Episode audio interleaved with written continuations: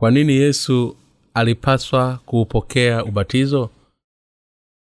Yohana sura ya tatu mstari wa ishirina mbili hadi mstari wa thelathina sita.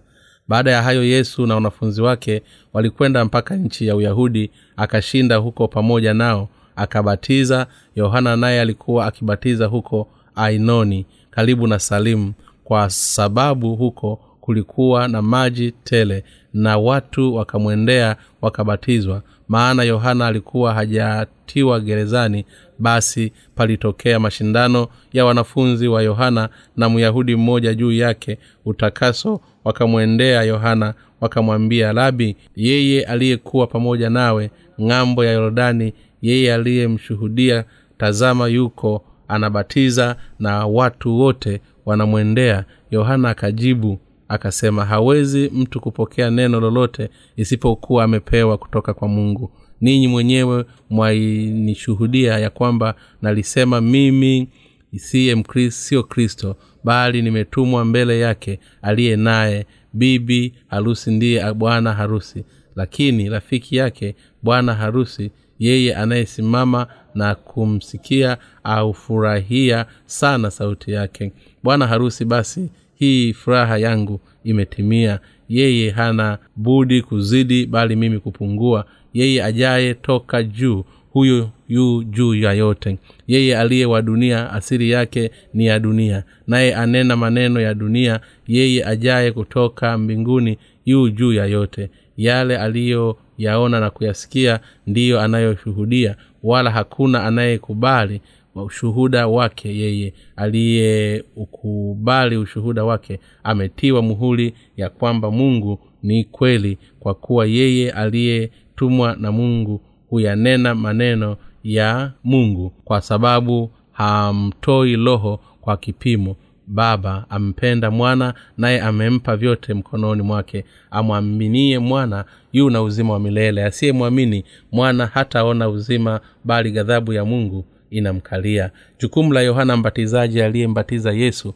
la dhumuni la ubatizo. Watu wengi hawafahamu ni kwa nini yesu alikuja hapa ulimwenguni na akaupokea ubatizo toka kwa yohana mbatizaji lakini ni lazima tufahamu vizuri kuhusu dhumuni la ubatizo ambao yesu aliupokea kuhusu yohana mbatizaji ambaye alimbatiza yesu na kuhusu uhusiano kati ya watu hao wawili kwa hiyo kwanza kwa kutumia aya ya maandiko mnataka kuungana na habari za misingi na dhumuni la ubatizo wa yesu aliyoutolea na yohana mbatizaji katika mto yorodani na ili kufanya hivyo ni lazima tungeukia katikati injili ya maji na kuisha kumchunguza yohana mbatizaji aliyembatiza yesu. Tukio la yohana mbatizaji kumkum kumbatiza yesu linaonekana katika injili ya katika injili ya matayo sula ya tatu aya ya kwanza hadi ya kumi na mbili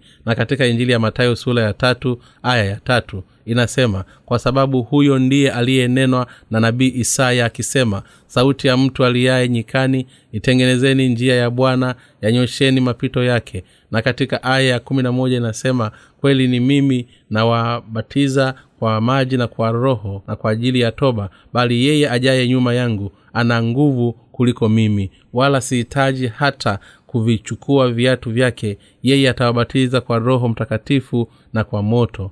Yohana mbatizaji aliishi maisha ambayo yalikuwa yanatofautiana sana na ya wengine. Kwa kuishi nyikani hali akivaa mavazi yaliyotengenezwa kwa singa za ngamia na huku akila nzige na asali. Yeye alizikemea dhambi za waisraeli aliwaambia wamrudie mungu na kuacha dhambi ya kuabudu miungu. Tubuni itengenezeni njia ya bwana. Ujumbe wa yohana alilenga kuwaambia waisraeli kugeuka na kuacha kuabudu miungu kuwaambia waisraeli kugeuka na kuacha kuabudu miungu ni kigeni na kisha kujiandaa kupokea maisha kwa sababu yesu kristo mwokozi wa wanadamu wote atakuja katika ulimwengu huu yohana mbatizaji alikuwa ni mwa mtu wa mungu aliyetumwa kuja hapa ulimwenguni miezi sita kabla ya yesu. Yohana alikwisha kuwa mwokozi yaani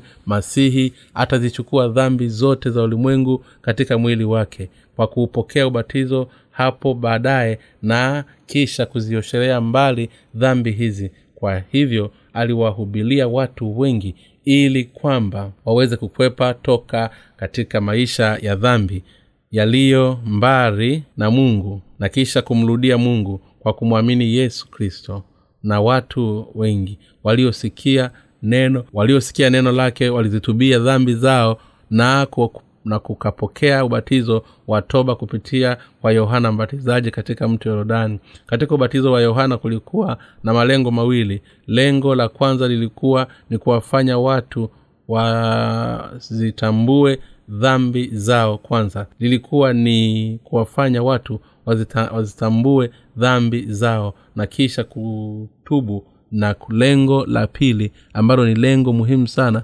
lilikuwa na kuwafanya wapokee ondoleo la dhambi kwa kumwamini mwokozi yesu kristo. Lakini kulikuwa na watu wengi sana waliotaka kupokea ubatizo ajili ya faraja yao ya muda pasipo kuwa kufahamu vizuri dhumuni la ubalozi wa yohana mbatizaji. Hao walikuwa ni mafarisayo na masadukayo. Yohana mbatizaji aliwaambia enyi wazao wa nyoka ni nani aliyewaonya ninyi kuikimbia hasira inayokuja? Basi zaeni matunda zaeni matunda ya pasayo toba wala msiwaze mioyoni kwamba tunaye baba ndiye ibrahimu. Yohana mbatizaji aliwabatiza wanasiasa waliokuwa wakiabudu miungu na kwa watu wengine ambao hawakumwamini mungu ni badala yake wanaabudu miungu hata kama ni waisraeli kwamba msiendelee kudu, kudumu katika desturi bali geukeni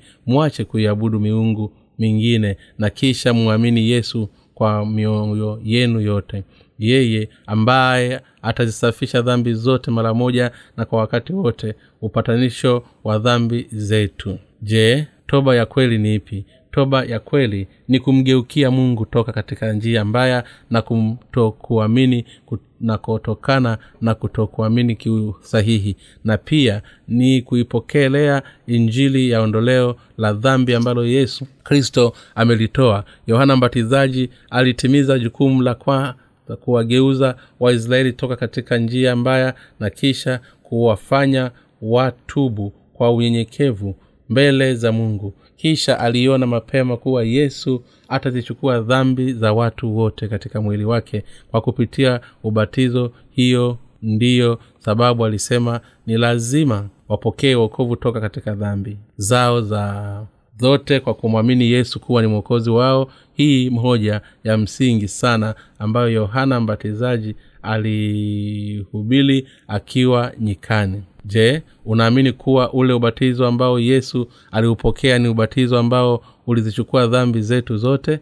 Kitu cha kwanza ambacho yesu alikifanya wakati wa maisha yake hapa duniani ilikuwa ni kupokea ubatizo toka kwa yohana mbatizaji ili kuzichukua dhambi zote za mwanadamu katika mwili wake na siku ile yesu alipoupokea ubatizo na upatanisho toka kwa yohana mbatizaji mlango wa, wa mbinguni ulifunguka. Injiri ya maji na roho kuwa tunapokea wokovu toka katika dhambi zote za kumwamini yesu kuwa ni mwokozi. Ilianza wakati huo hivyo tunaweza kusema kwa maisha ya kijimii ya yesu yalianza na ubatizo. Wake ile picha tunayoiona wakati yesu alipokuwa anabatizwa katika matayo sura ya tatu mstari wa kumi na tano ulikuwa ni utaratibu ule ule wa kuwekea mikono katika utaratibu wa sadaka ya kuteketezwa wa agano la kale. Mambo ya walawi sura ya nne mstari wa ishirina saba hadi mstari wa thelathini na moja.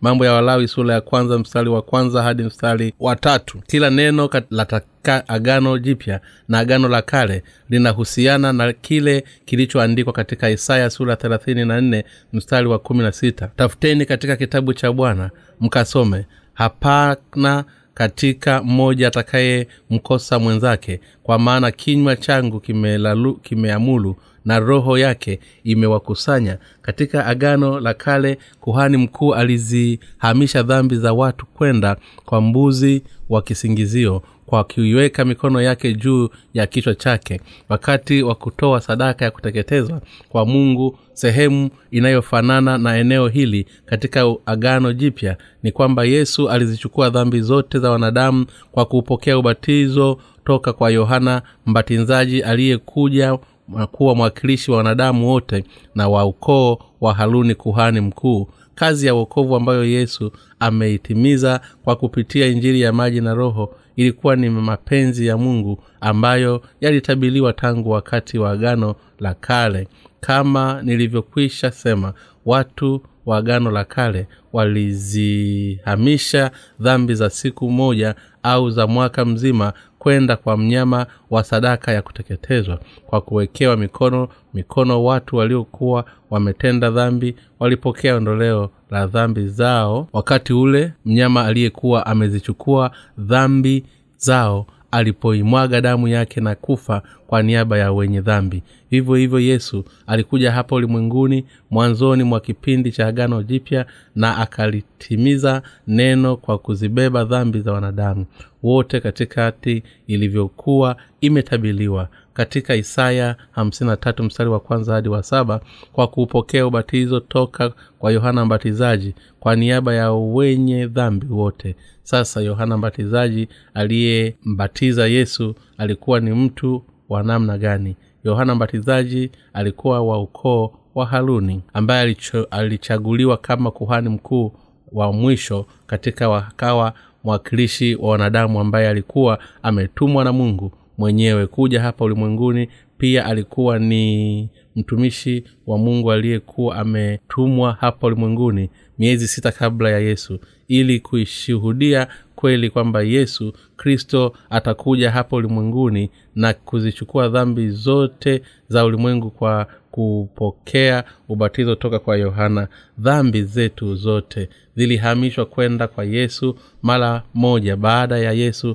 kuupokea ubatizo kupitia yohana mbatizaji katika mwaka wa thelathini bk njia ya ondoleo la dhambi kwa wenye dhambi wote ilifunguliwa kwa kazi hii. Ni lazima tumrudie yesu ambaye ni bwana wa injili ya ondoleo la dhambi na kupokea usafisho wa dhambi zote mara moja kwa kumwamini yesu aliye hupokea ubatizo katika mwili wake ili kuwaokoa wenye dhambi wote toka katika dhambi. Kivuli cha kweli cha ufasisho wa dhambi ni kule kuwekewa mikono katika agano la kale na mfano wake harisi ni ubatizo wa yesu katika agano jipya. Tutaangalia kwa karibu kabisa juu ya ubatizo wa yesu ambao ulizichukua dhambi zote za ulimwengu. Ubatizo ambao yesu aliupokea toka kwa yohana mbatizaji unamaanisha ni kusafishwa kuzikwa kuzipitisha kama maana ya neno hili inavyohusika. Tendo la yesu la kuupokea ubatizo toka kwa yohana mbatizaji linamaanisha kuwa yesu alizipokea dhambi zote za ulimwengu mara moja.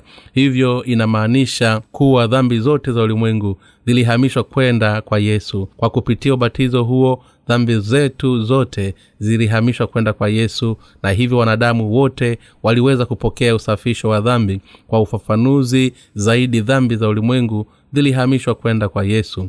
Kisha akapaa gharama ya dhambi hizi. Kwa niaba yetu kwa kufa msalabani kwa sababu yesu alikuwa ameupokea ubatizo wa kuzichukua dhambi na ndiyo maana hatimaye yesu aliweza kutoa baraka ya ondoleo la dhambi kwa wale wote wanaoamini katika ukweli huu. Ubatizo wa yohana mbatizaji kwa yesu ulikuwa ubatizo wa upatanisho uliokuwa umefanywa sawasawa na kule kuwekewa mikono katika agano la kale. Kitendo cha kuwekewa mikono katika agano la kale kinafanana na ukweli kuwa yesu kristo atakuja hapa ulimwenguni na kuzisafisha dhambi zote za ulimwengu mara moja kwa kuupokea ubatizo. Yohana mbatizaji aliushuhudia ukweli kwamba yesu alikuwa ni mwokozi kwa kumpatia ubatizo wa kuihamisha dhambi kwenda kwa yesu. Na yesu aliweza kutuokoa sote toka katika dhambi zetu kwa kuzichukua dhambi zote za wanadamu katika mwili wake. Kwa kuupokea ubatizo toka kwa yohana mbatizaji kwa muundo wa kuwekewa mikono kama vile kuhani mkuu katika agano la kale alivyoiweka mikono yake juu ya kichwa cha yule mbuzi wa kisingizio katika siku ya upatanisho. Vivyo hivyo yohana mbatizaji katika agano jipya aliweka mikono yake miwili juu ya kichwa cha yesu na akampa ubatizo wa kuzihamisha dhambi za ulimwengu.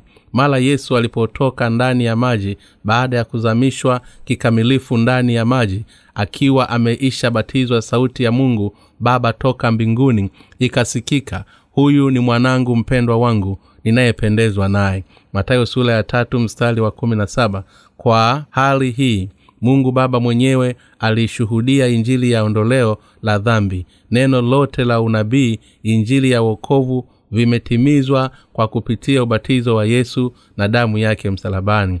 Agano jipya linashuhudia hili kwa kupitia neno unabii wa agano la kale kwamba yesu kristo atazichukua dhambi zote za ulimwengu katika mwili wake. Umetimizwa katika agano jipya kwa yesu kuja hapa ulimwenguni na kwa kuupokea ubatizo ambao unazichukua dhambi zote za ulimwengu.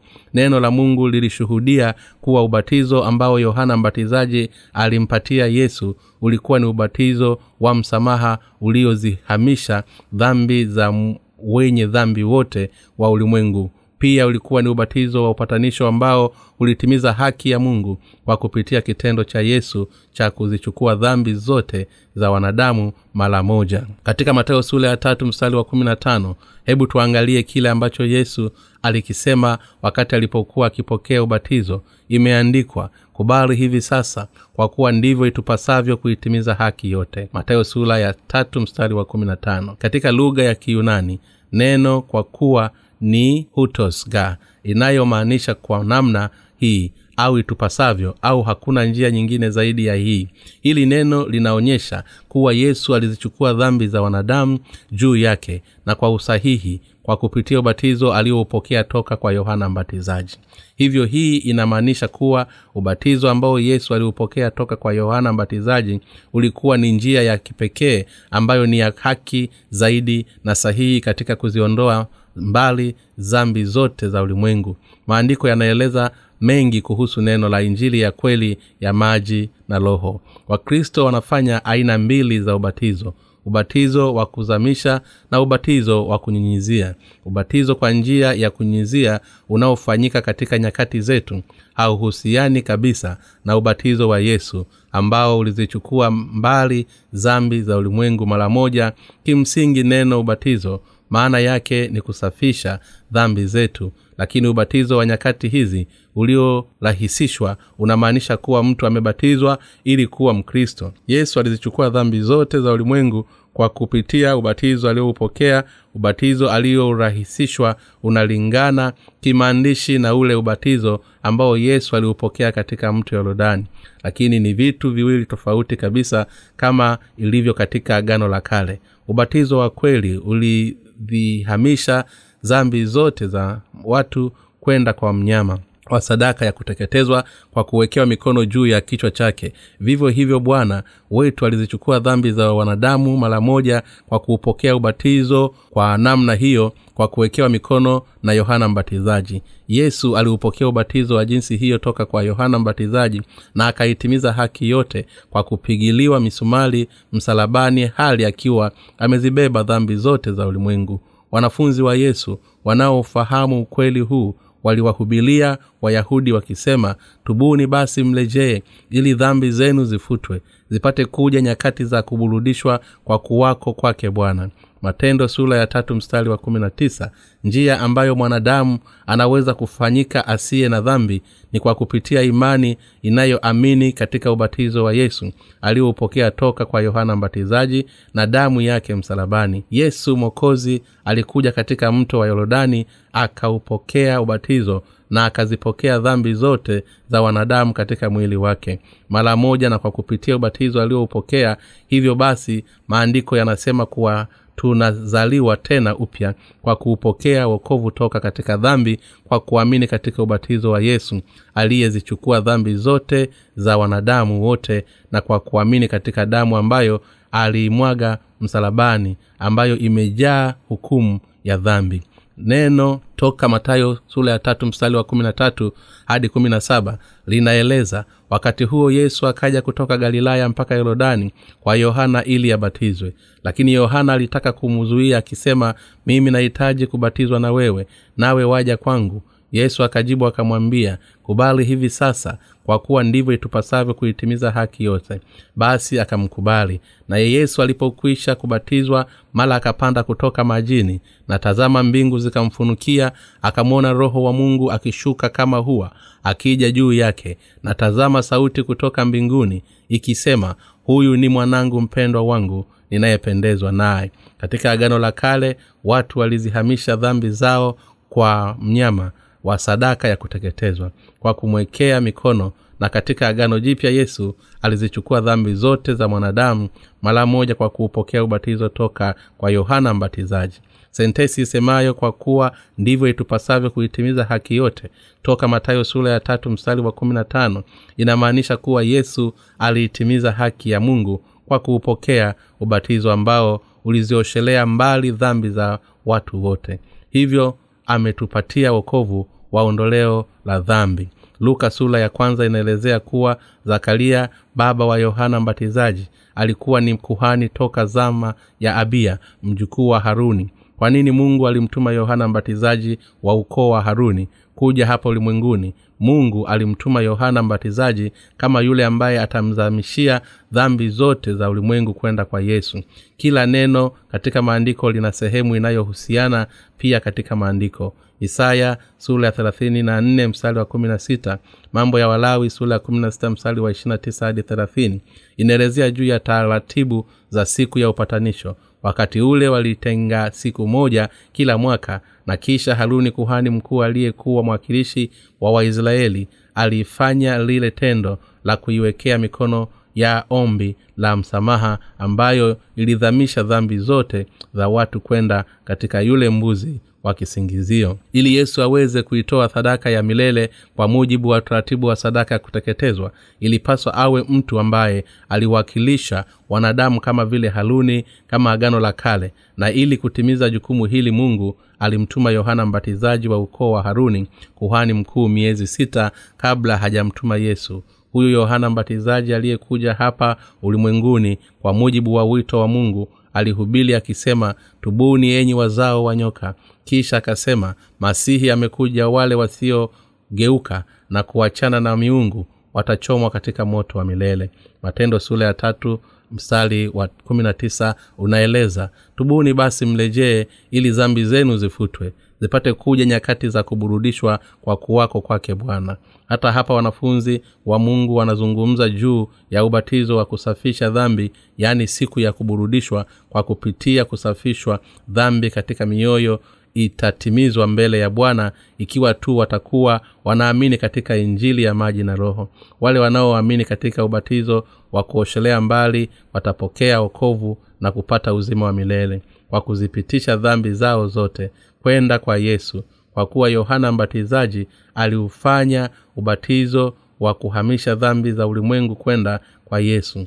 Watu wanapokea ondoleo la dhambi mara moja kwa kuamini katika ubatizo na damu ambayo kwa hiyo yesu alizipitisha dhambi za ulimwengu mzima hebu tugeukie lile tukio ambalo yesu alikuwa akiupokea ubatizo toka kwa yohana mbatizaji. Katika matayo sura ya tatu mstari wa kumi na nne hadi mstari wa kumi na sita tunamwona yesu akimkaribia yohana mbatizaji na kusema itawezekanaje mimi kukubatiza wewe? Umewezaje wewe kuja kwangu? Mimi nahitaji kubatizwa na wewe yohana mbatizaji ambaye alimfahamu yesu jinsi alivyo alikuwa haelewi ni kwa nini mtu mdogo kama yeye alipaswa kumbatiza yesu. Lakini hatimaye yohana mbatizaji aliufanya ubatizo ambao ulivihamisha dhambi zote kwenda kwa yesu kwa kuwa alifahamu dhumuni la kazi ambayo yesu alitaka kuitimiza kwa kupitia ubatizo. Uokovu wa kuzipatanisha dhambi zote za mwanadamu ulitimizwa kwa kupitia tendo hili. Hii ni injili ya kweli ya maji na roho. Yohana mbatizaji alimwambia yesu katika matayo sura ya tatu mstari wa kumi na nne mimi nahitaji kubatizwa na wewe nawe waja kwangu. Lakini yohana mbatizaji alimbatiza yesu na akafanya azipokee dhambi zote za ulimwengu katika mwili wake ili kulitimiza neno lililotabiliwa katika agano la kale. Kwa hiyo yesu aliweza kuzichukua dhambi zote katika mwili wake na kufanyika kuwa mwokozi katika ulimwengu huu. Dhambi zote za ulimwengu huu zilitoweka kwa kupitia ubatizo wa yesu aliyoupata toka kwa yohana mbatizaji. Yesu alikuwa ni mwana wa mungu mwenye lakini hakuja hapa ulimwenguni ili aweze kuwa mfalume wa ulimwengu huu. Badala yake alizichukua dhambi zote za ulimwengu kwa kuupokea ubatizo katika mwili wake ili kuwaokoa wenye dhambi wote ulimwenguni. Toka katika dhambi hivyo ndivyo yesu kristo alivyofanyika kuwa mwokozi aliyetuokoa toka katika dhambi zetu zote. Ninataka ufahamu na uamini kuwa ili yesu aweze kuokoa basi ilimpasa kwanza kupokea ubatizo wa kuzichukua dhambi za ulimwengu toka kwa yohana mbatizaji na kisha kwenda msalabani ubatizo ambao yesu aliupokea toka kwa yohana mbatizaji ulikuwa ni ushahidi wa ondoleo la dhambi ambao ulizishughulikia dhambi zote za wanadamu kama vile mungu alivyoweka sheria katika agano la kale ili kwamba dhambi za watu ziweze kuhamishwa kwa kuwekewa mikono juu ya wanyama wa sadaka ya kuteketezwa. Basi vivyo hivyo dhambi za ulimwengu zilihamishwa kwenda kwa yesu wakati alipopokea ubatizo toka kwa yohana mbatizaji na kwa sababu hiyo sisi nasi tumepokea baraka ya ondoleo la dhambi kwa kupitia imani. Yesu alipaswa kuitimiza ahadi ya mungu ya kuzichukua dhambi kwa kuupokea ubatizo toka kwa yohana ambaye ni mwakilishi wa wanadamu. Hata maandiko yanathibitisha ukweli kuwa ule ubatizo ambao yesu aliupokea katika agano jipya ulikuwa ni ubatizo wa kuhamishia dhambi kama lilivyo tendo la kuwekea mikono katika agano la kale watu wote katika ulimwengu huu wanaweza kuwekewa hulu toka katika dhambi zao ikiwa tu watafahamu na kuamini katika ubatizo wa yesu na damu yake msalabani ambavyo kwa jumla yake vinaunda ukweli wa kuzichukua dhambi kiufahamu. Ukweli huu ni njia ya kupokea uokovu toka katika dhambi. Hakuna njia nyingine zaidi ya hii ubatizo wa kusafisha dhambi ambao yesu aliupokea. Katika matayo sura ya tatu tunaweza kumwona yohana mbatizaji akimkatalia yesu alipojaribu kupata ubatizo. Yohana alisema mimi nahitaji kubatizwa na wewe nawe waja kwangu. Yesu akamjibu na akasema kubali hivi sasa kwa kuwa ndivyo itupasavyo kuitimiza haki yote.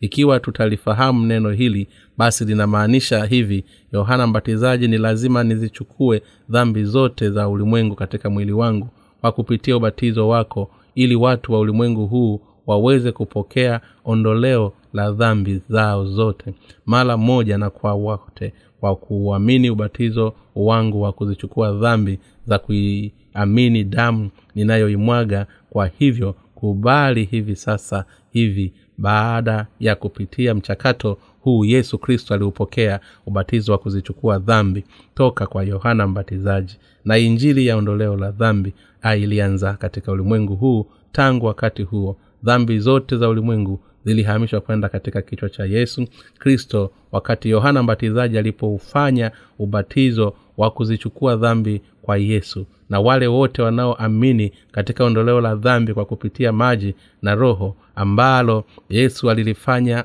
wanafanyika kuwa watoto wa mungu.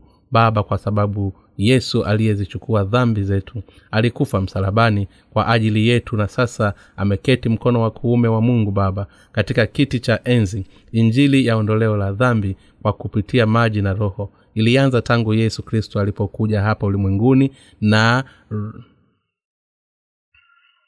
na kuupokea ubatizo wa kuzichukua dhambi katika mwili wake. Katika galatia sula ya tatu mstari wa ishirina saba mtume paulo anaandika maana ninyi nyote mliobatizwa katika kristo mmemvaa kristo. Si kifungu hiki tu kuna sehemu nyingi katika maandiko ambazo zinashuhudia juu ya ubatizo wa kusafisha dhambi ni lazima tuamini kuwa ubatizo wa yesu na damu yake msalabani ni injili ya kusafisha dhambi inayotufanya tuzaliwe tena upya kwa kupitia maji na roho. Kubali hivi sasa katika mathayo thula ya tatu mstari wa kumi na tano bwana yesu alisema kwa kuwa ndivyo itupasavyo kuitimiza haki yote hili neno haki yote linamaanisha ni ubatizo wa yesu ambao unawafanya watu wote kuwa wasio na dhambi. Kwa kuzichukua dhambi zote katika mwili wake. Maandiko yanaeleza kuwa ubatizo wa yesu na kusafisha dhambi ni haki yote ya mungu. Yohana mbatizaji alizihamisha dhambi za ulimwengu kwenda kwa yesu kwa kumbatiza yesu kwa mfano wa kuwekea mikono kama ilivyokuwa ikifanywa katika kichwa cha mnyama wa sadaka ya kuteketezwa katika agano la kale yohana mbatizaji aliyekuwa ametumwa hapa ulimwenguni kama kuhani aliyewakilisha wanadamu alitimiza neno la agano la kuzichukua dhambi za kuzipeleka kwa yesu. Mambo ya walawi sula ya kumi na sita na mstari wa kumi na saba. Na kwa kupitia utaratibu huu wote dhambi zote zilihamishwa kwenda katika kichwa cha yesu kama mungu alivyokuwa amedhamilia. Ninawataka mupokee ukweli kwamba dhambi zetu zote zilipitishwa kwenda kwa yesu. Ubatizo wa kuzipitisha dhambi kwa kuiweka mikono miwili juu ya kichwa cha yesu ulikuwa ni ubatizo sahihi wa kuiweka mikono ili kuzichukua dhambi kwa ajili ya wokovu wa mungu wa haki. Yesu alitukomboa sisi sote tunaoamini katika ubatizo na damu na kwa sababu hiyo ametukomboa kikamilifu toka katika dhambi zote za ulimwengu. Kwa kupokea ubatizo wa kuzichukua dhambi za wanadamu toka kwa yohana mbatizaji. Mbingu zilifunika matayo sula ya tatu msala wa kumi na sita hadi msala wa kumi na saba inasema naye yesu alipokwisha kubatizwa mala akapanda kutoka majini na tazama mbingu zikamfunikia akamwona roho wa mungu akishuka kama huwa akija juu yake. Na tazama sauti kutoka mbinguni ikisema huyu ni mwanangu mpendwa wangu ninayependezwa naye mlango wa mbinguni ulifunguka wakati yesu alipoupokea ubatizo wa kuzichukua dhambi za ulimwengu ili kuzishughulikia kwa haki. Kwa sababu hiyo watu wengi wamepokea neema ya kujisajili katika ufalume wa mbinguni kwa kupitia ubatizo wa yesu wa kuzichukua dhambi na damu yake msalabani. Yesu alizitimiza injili ya ondoleo la dhambi kwa kuupokea ubatizo wa maji katika mto yorodani katika agano la kale ahadi ya mungu iliyokuwa imeahidiwa miaka elfu nyingi katika agano la kale ilitimizwa. Dhambi zote za ulimwengu huu zilipitishwa kwenda katika mwili wa yesu. Wakati ule yesu alipoupokea ubatizo toka kwa yohana mbatizaji hii inamaanisha kuwa dhambi zote za wanadamu zilipatanishwa kwa mujibu wa mapenzi ya mungu baba. Hivyo wanadamu wote walipokea wokovu toka katika dhambi za ulimwengu. Yesu alizichukua na kuzibeba dhambi zetu na kisha akaenda msalabani katika kilima cha goligotha ili kulipa gharama ya dhambi zetu pamoja na kuwa yeye hakuwa na dhambi. Katika kipindi cha miaka mitatu cha huduma yake ya wazi baada ya kuupokea ubatizo yesu alihubiri injili kuwa alikuwa akizichukua dhambi za ulimwengu kwa kupitia ubatizo alioupokea popote alipokwenda aliwahubiri ukweli wa injili katika ubatizo wa kuzichukua dhambi za na damu kwa wenye dhambi wote. Akisema mwanangu jipe moyo na ufurahi dhambi zako zimesamehewa. Katika injili ya yohana sula ya nane aya ya kumi na moja yesu alimwambia yule mwanamke aliyekutwa akifanya uzinzi wala mimi sikuhukumu. Hii inamaanisha kuwa asingeliweza kumhukumu kwa kuwa alikuwa ameichukua hati ile dhambi ya uzinzi. Hii inamaanisha kuwa yesu aliyekuwa amezichukua dhambi zote ndiye yeye pekee atakayeipokea hukumu na adhabu ya dhambi za ulimwengu. Wakati wa miaka mitatu wa huduma yake ya wazi yesu aliwashuhudia wenye dhambi waliokuwa wameelemewa na dhambi zao kwamba walikuwa wamekwisha samehewa. Hii ni kwa sababu yesu mwenyewe alikuwa ni mwokozi aliyekuwa amezipokea dhambi za wenye dhambi kwa kupitia ubatizo wake. Yesu aliyekuwa amezichukua dhambi zote za ulimwengu katika mwili wake kwa kupitia ubatizo na kuzichukua dhambi alipokea adhabu kali ya msalaba kama mshahara wa dhambi zote. Yesu alifikiria juu ya maumivu kama kali ya adhabu ya msalaba ambayo alikuwa anakwenda kukabiliana nayo akamwambia mungu baba o baba yangu kama ikiwezekana kikombe hiki kiniepuke pamoja na kuwa nimezichukua dhambi za ulimwengu kwa kuupokea ubatizo. Je hakuna njia nyingine zaidi ya kifo changu? Kama nilivyokwisha sema katika utangulizi wa mahubili haya kwamba ubatizo wa yesu ulikuwa ni sawa na ule utaratibu wa kuwekewa mikono katika agano la kale. Kwa kuwa katika utaratibu wa sadaka ya kuteketezwa wa agano la kale yule mnyama wa sadaka aliyekuwa amezibeba dhambi kwa kuwekewa mikono alichinjwa na damu yake. Kuchukuliwa basi vivyo hivyo yesu aliyekuwa amezichukua dhambi za wanadamu kwa kupitia ubatizo kwa namna ile ile ya kuwekewa mikono alipaswa kwa hakika kuimwaga damu yake ya sadaka ya kuteketezwa. Yesu alifahamu hili tangu mwanzo lakini pia alifahamu jinsi ile adhabu ya msalaba alivyokuwa anaikabili alivyokuwa ya kutisha kwa kuwa alikuwa na mwili wa kibinadamu kama wanadamu. Yesu aliiona hadi jasho likabadilika na kuwa damu kwa sababu ya hofu kuu ya mateso lakini yesu hakuendelea na mawazo hayo ya hofu hadi mwisho. Vivyo akaenda tena mara ya pili akaomba akisema baba yangu ikiwa haiwezekani kikombe hiki kiniepuke nisipokunywa mapenzi yako yatimizwe. Mathayo sura ya ishirina sita wa arobaina mbili. Kisha akakinywea kikombe cha adhabu ya msalaba kwa nidhamu. Yesu akachukua dhambi zote za ulimwengu katika mwili wake kwa kupitia ubatizo wake akalipa gharama ya dhambi hizi kwa kufa msalabani na akamkomboa mwanadamu wote toka katika dhambi zao na amewakomboa wote wanaoamini katika injili ya maji damu na roho. Yesu alipaswa kufa msalabani kwa ajili ya wanadamu wote kwa sababu alikuwa amepokea ubatizo kama maandiko yanavyosema kwa maana mshahara wa dhambi ni mauti bali kalama ya mungu ni uzima wa milele katika kristo yesu bwana wetu. Walumi sura ya sita mstari wa ishirina tatu.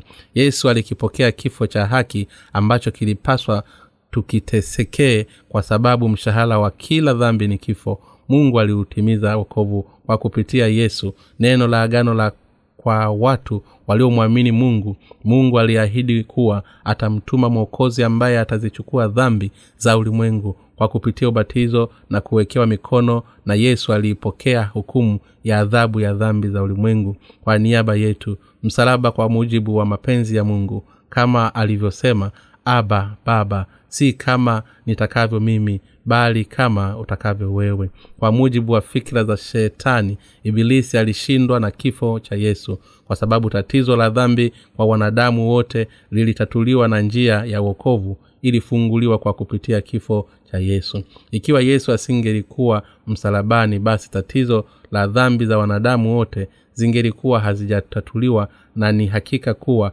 wanadamu wote ingeliwapasa kwenda kuzimu. Hicho ndicho shetani ibilisi alichokuwa anakitaka. Hii ndiyo sababu shetani ibilisi muda wote alikaa karibu na yesu ili kumjaribu ili kwamba asingelikwemba msalabani lakini yesu hakukwepa na hatimaye alitimiza wokovu. Pia tendo hili la yesu lilitimizwa neno ambalo mungu alimwambia shetani ibilisi katika kitabu cha mwanzo sura ya tatu aya ya kumi na tano nami nitaweka uadui kati yako na huyo mwanamke na kati ya uzao wako na uzao wake. Huo utakuponda kichwa na wewe utamponda kisigino. Wanadamu wote wanaotoka ukoo wa adamu wana wa mwanadamu wa kwanza lakini yesu pekee ni wa ukoo wa mwanamke kwa kuwa alizaliwa kwa mariamu pasipokuwa na mahusiano ya kindoa na mwanaume bali yeye alizaliwa akitungwa mimba kwa uweza wa roho mtakatifu. Yesu alizuia kazi ya shetani ibilisi kwa kutoa uokovu kwa wanadamu. Kwa sababu hiyo alikiponda kichwa cha shetani ibilisi. Unabii unaoelezwa kuwa yesu atatuokoa unaonekana kwa wazi katika kitabu cha hesabu katika agano la kale. Ni tukio ambalo lilitokea wakati msa alipomwomba mungu ili kuwaokoa waisraeli waliokuwa wakiumwa na nyoka ya moto kwa sababu ya kumlalamikia mungu wakati walipokuwa wakiishi katika msitu mkubwa mungu aliyajibu maombi ya msa kwa kusema jifanyie nyoka wa shaba vikaiweke juu ya mti na itakuwa kila mtu aliyeumwa aitazamapo ataishi. Hesabu sura ya mstari wa nane.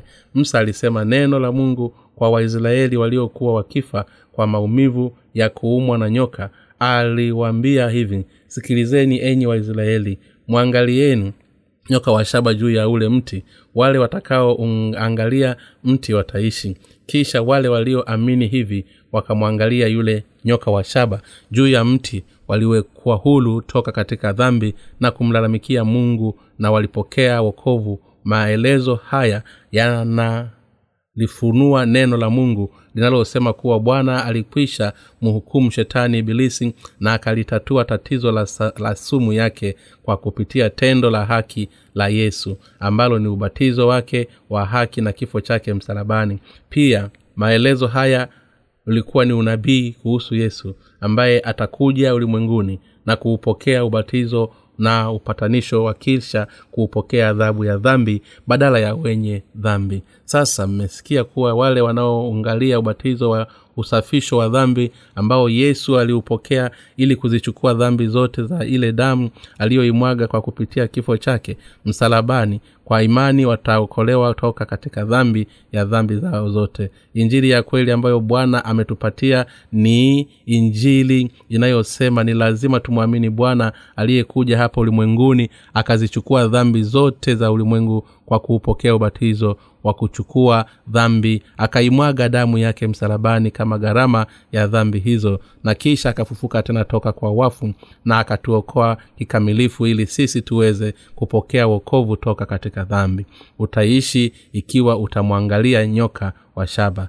Kati ya watu waliokuwa wakiumwa na nyoka wakati walipomlalamikia mungu katika kitabu cha hesabu basi wale wote waliosikiliza neno la musa na wakamwangalia nyoka wa shaba aliyekuwa amewekwa juu ya mti walipona majeraha yao kuumwa na nyoka kikamilifu kwa kupitia imani yao. Vivyo hivyo watu wanaoamini katika ubatizo wa yesu na damu yake msalabani katika nyakati za leo wanaweza pia kupata kabisa toka katika dhambi zao zote.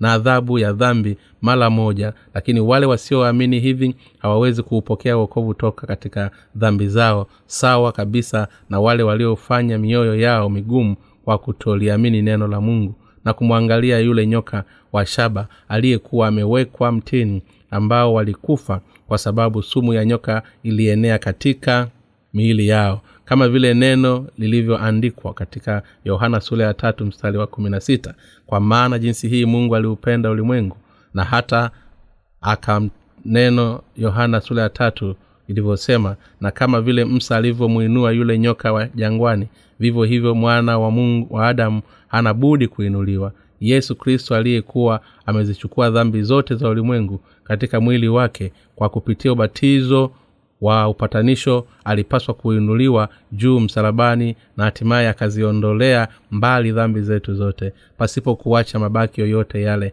Na wale wanaoamini katika yote haya wanaweza kufanyika wana wa mungu na wakaenda katika ufalme wa mbinguni.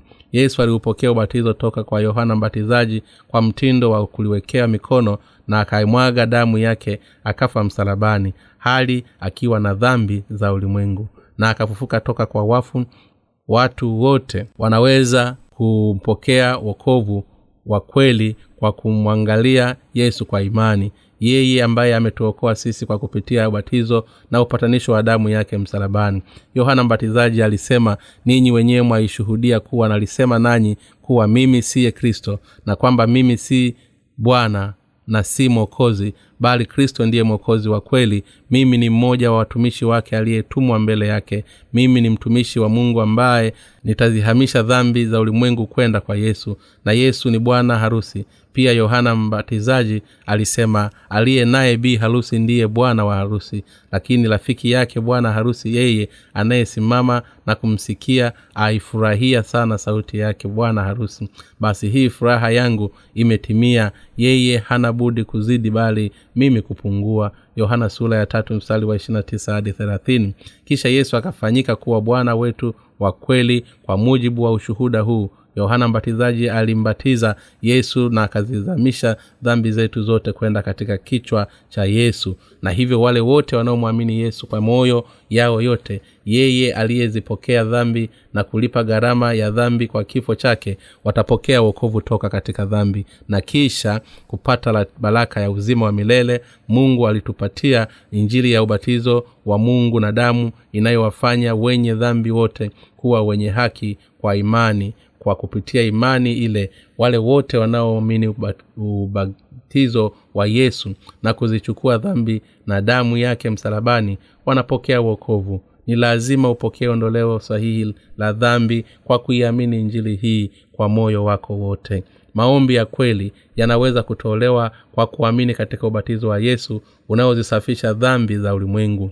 Hata watumishi wa mungu hawawezi kumbatiza au kumwombea mtu yoyote yule wanawaombea wa kuwabatiza wale ambao wanaoamini ubatizo wa kusafisha dhambi na damu ya msalaba. Kama ushahidi wa imani yao wakati mtumishi anayebatiza anapombatiza mtakatifu aliyezaliwa tena upya anayeamini katika injiri ya maji na roho basi mtumishi huyo anaweka mikono yake juu ya kichwa cha mtakatifu huyo na kuomba hivi mungu ninakuomba umbariki huyu kaka au dada katika mwili na katika roho ili kwamba aweze kukutumikia wewe kwa uaminifu katika maisha yake yote. Maombi haya yanatokana na fikila kuwa mtumishi pamoja na anayebatizwa. Wanaamini kwa mioyo yao injili ya ubatizo na damu ya yesu. Lakini watu wanapokea ubatizo kwa sababu ipi? Ubatizo ni ishara kuwa dhambi zangu zote zimehamishwa kwenda kwa yesu kwa kupitia ule ubatizo ambao yesu aliupokea na kwamba nilikufa pamoja naye wakati yesu kristo alipokufa msalabani na kisha nilifufuka pamoja naye wakati yesu alipofufuka. Hivyo wakati mtu anapopokea ubatizo ambao ni unafanana na ule wa ambao yesu aliupokea basi mtu huyo anakili kuwa amepokea wokovu kwa kuamini kikamilifu juu ya ubatizo wa yesu na damu yake iliyomwagika msalabani. Ubatizo wa maji unafanyika kwa sababu hiyo.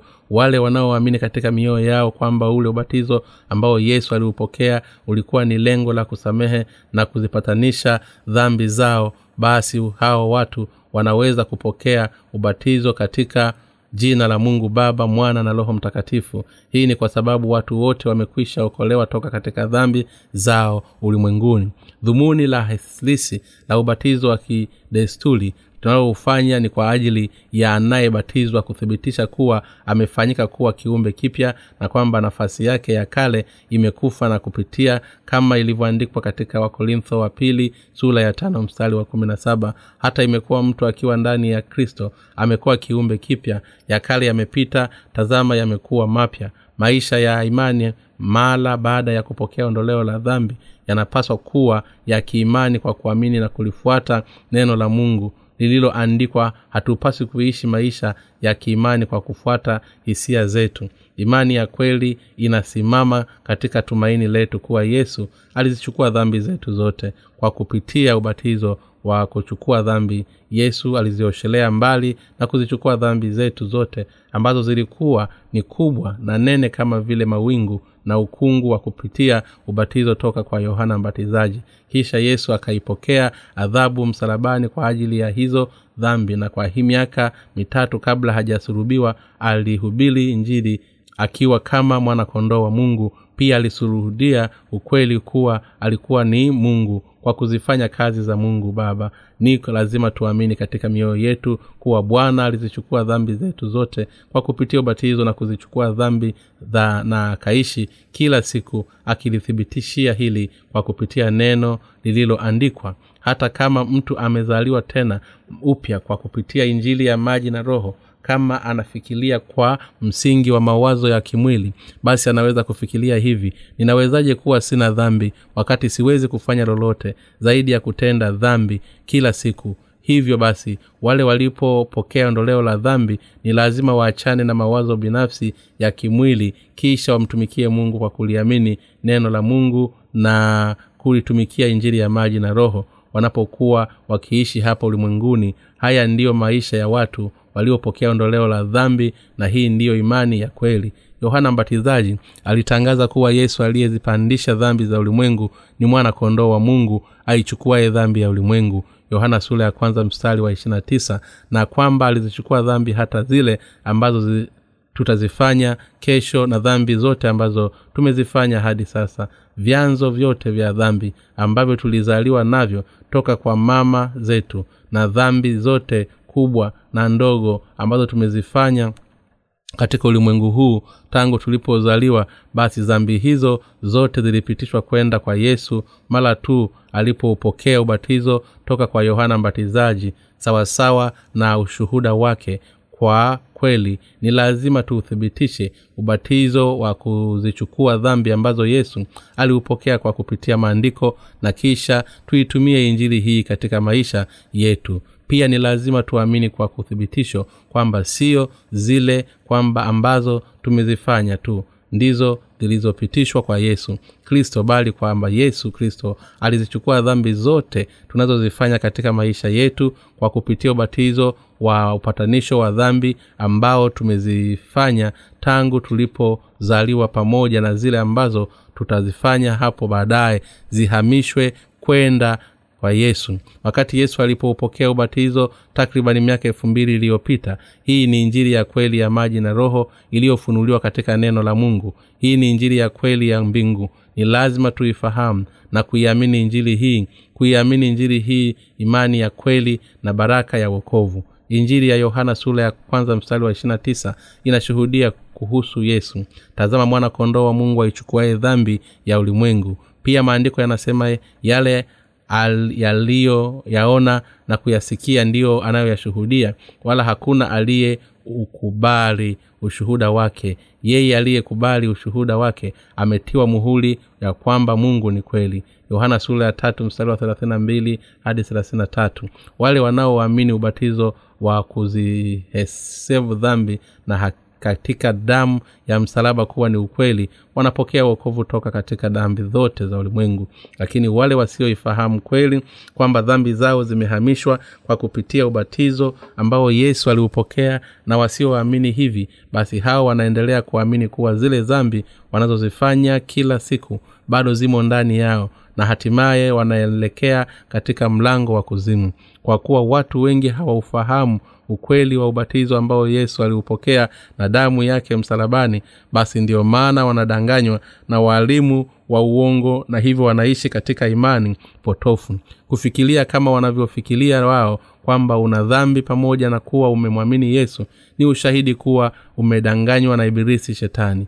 Ibilisi anayewaeleza hivi unawezaje kuwa hauna dhambi wakati unafanya dhambi kila siku? Lakini pamoja na kuwa unaweza kuwa ni mtu mwenye dhambi kwa kufikiria kimwili ukweli ni kwamba unaweza kupokea ondoleo la dhambi ikiwa unaliamini neno la mungu lililojidhihirisha kupitia injiri ya maji na roho ibilisi ni mjanja anawadanganya watu wasio na imani kwa kusema wewe ni mwenye dhambi kwa sababu unafanya dhambi kila siku. Lakini tunaweza kulishinda jaribio hilo la ibilisi ikiwa tutakuwa na watu tusio na dhambi kwa kuamini katika ubatizo na damu ya yesu. Je unafikiri kuwa wewe ni mwenye dhambi pamoja na kuwa unamwamini yesu? Sisi tunaoamini katika injili ya maji na roho hatuna dhambi. Yesu alizitowesha mbali dhambi zetu zote kwa kupitia ubatizo na damu yake. Ukweli ni kuwa hatuwezi kusema kuwa hatuna dhambi hasa kama tutaangalia yale tunayoyafanya wakati tunaishi katika ulimwengu. Lakini tumepokea ondoleo la kweli la dhambi kwa kuamini uokovu wake kwa kupitia injili ya ubatizo na damu ya yesu tunafikia hatua ya kufanyam kuwa hatuna dhambi ndani yetu pale tunapoamini kikamilifu juu ya ubatizo wa yesu wa upatanisho wa dhambi damu yake msalabani.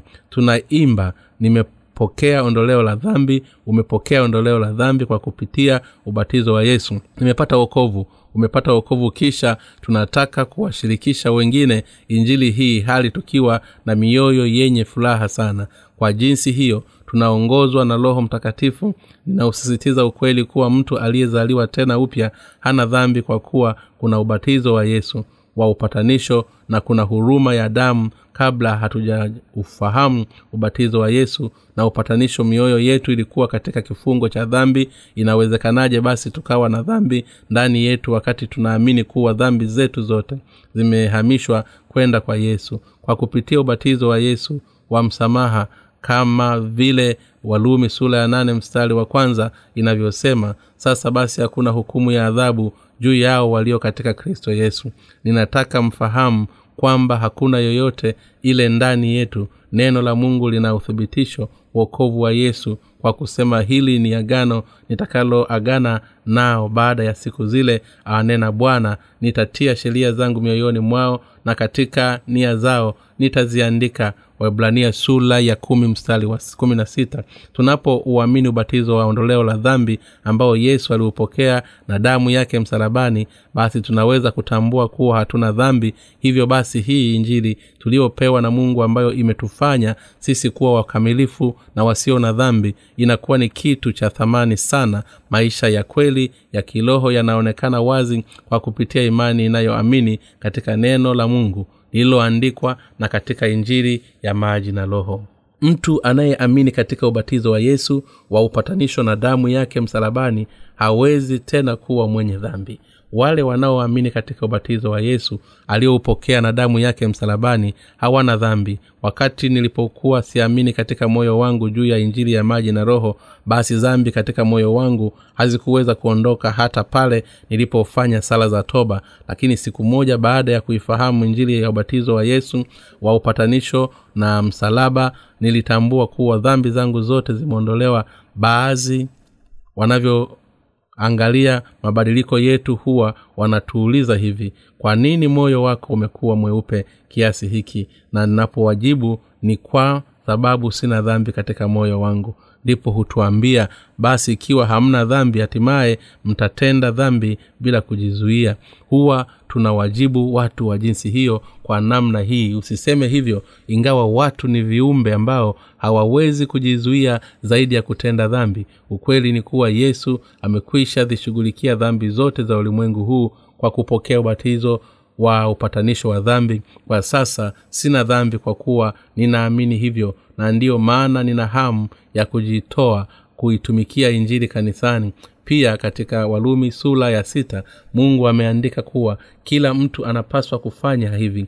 Nina hamu ya kuifanya kazi ya haki kwa sababu sina dhambi katika moyo wangu. Kazi ya mungu inatutaka tuamini na tuihubiri nguvu ya ubatizo wa yesu wa ondoleo la dhambi na damu yake. Na kwa sababu hiyo ni lazima tuihubiri injili ya ubatizo wa upatanisho na uokovu kwa ulimwengu mzima ikiwa tunamwamini yesu ambaye ni bwana wa upatanisho wa ubatisho basi ni hakika kuwa hatutakuwa wenye dhambi tena. Ni lazima tuamini uokovu wa ubatizo wa kusamehe dhambi na upatanisho wa damu ya mwana wa mungu. Na ni lazima tuishike imani hii. Sasa ninakushukuru. Sasa nimepokea wokovu sasa nimekuwa mmoja wa watu wa mungu. Mimi ni mwenye haki. Haleluya. Je unaweza kuifikiria furaha ya mungu anaowapangia watu wa imani kama hao? Maandiko yanasema tuseme nini basi tudumu katika dhambi ili neema izidi kuwa nyingi. Hasha. Sisi tulioifia dhambi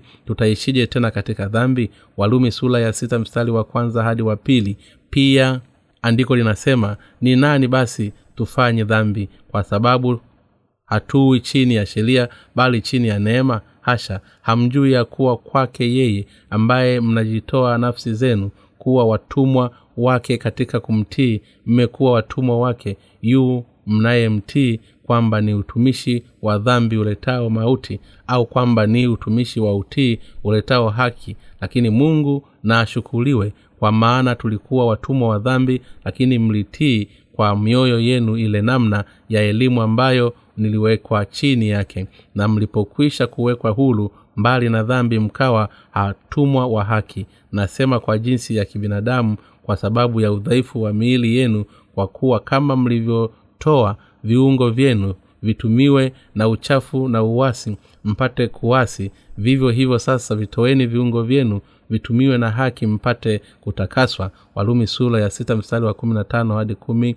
na tisa. Ni nani anayepokea roho mtakatifu wa mungu wale wanaopokea baraka za mbinguni ni watu ambao wamepokea uokovu toka katika dhambi zao zote kwa kuamini katika injili ya maji na roho ambao ni injili ya ubatizo wa yesu na damu yake. Matendo ya mitume sura ya pili mstari wa 38 hadi 39 inaelezea jinsi ambavyo watu walimpokea roho mtakatifu. Petro alikwambia tubuni mkabatizwe kila mmoja kwa jina lake yesu kristo mpate ondoleo la dhambi zenu. Nanyi mtapokea kipawa cha roho mtakatifu kwa kuwa ahadi hii ni kwa ajili yenu na kwa watoto wenu na kwa watu wote walio mbali na kwa wote watakaoitwa na bwana wetu wamjue kubatizwa kwa jina la yesu kristo. Maana yake ni kuamini kuwa yesu alizichukua dhambi zetu zote na kwamba kwa sababu hiyo tunapokea usafisho wa dhambi kwa imani tunapokea roho mtakatifu ambaye mungu anamtoa kama kipawa pale tunapoamini ubatizo wa yesu ambao umezichukua mbali dhambi zote za ulimwengu na damu yake msalabani. Mara tunapoamini katika ubatizo na damu ya yesu kwa mioyo yetu yote basi hapo ndipo roho mtakatifu anashuka katika mioyo yetu. Roho mtakatifu wa mungu anakuja katika mioyo ya waliozaliwa tena upya wakati anapofahamu na kuamini ukweli kuwa dhambi zao zote zimesafishwa kwa kupitia ubatizo wa yesu kristo na kwamba ahadi yote ya hizo zabi, dhambi imetolewa kwa kupitia adhabu ya yesu msalabani. Hivyo basi roho mtakatifu anatushuhudia na anasema ndiyo hivyo ni sahihi hasa wakati tunapoamini juu ya ubatizo na damu ya yesu kuwa ni neno la uokovu wetu. Roho mtakatifu anashuhudia ni sahihi hauna dhambi. Unaamini kuwa yesu aliupokea ubatizo ili kuzitoesha mbali dhambi zako zote na kwamba yeye aliyeimwaga damu yake msalabani si mwingine bali ni mwana wa mungu sasa ni lazima tuamini ukweli wa injili ya maji na roho katika mioyo yetu ukweli unaosema yesu aliupokea ubatizo wa kusafisha dhambi na akatuokoa sisi sote kwa kufa msalabani kwa niaba yetu. Hapo ndipo tunapofikia hatua ya kufahamu kuwa roho mtakatifu mungu anataka ndani ya mioyo ya wale wote wanaoamini katika ubatizo wa kuzichukua dhambi za wanadamu na juu ya msalaba. Ninamshukuru mungu kwa kuamini katika injili ya maji na roho kwa moyo wangu wote. Haleluya. Mungu wa mbinguni akubariki. Amen. Omba kitabu cha bule katika tovuti ya www bjnewlife org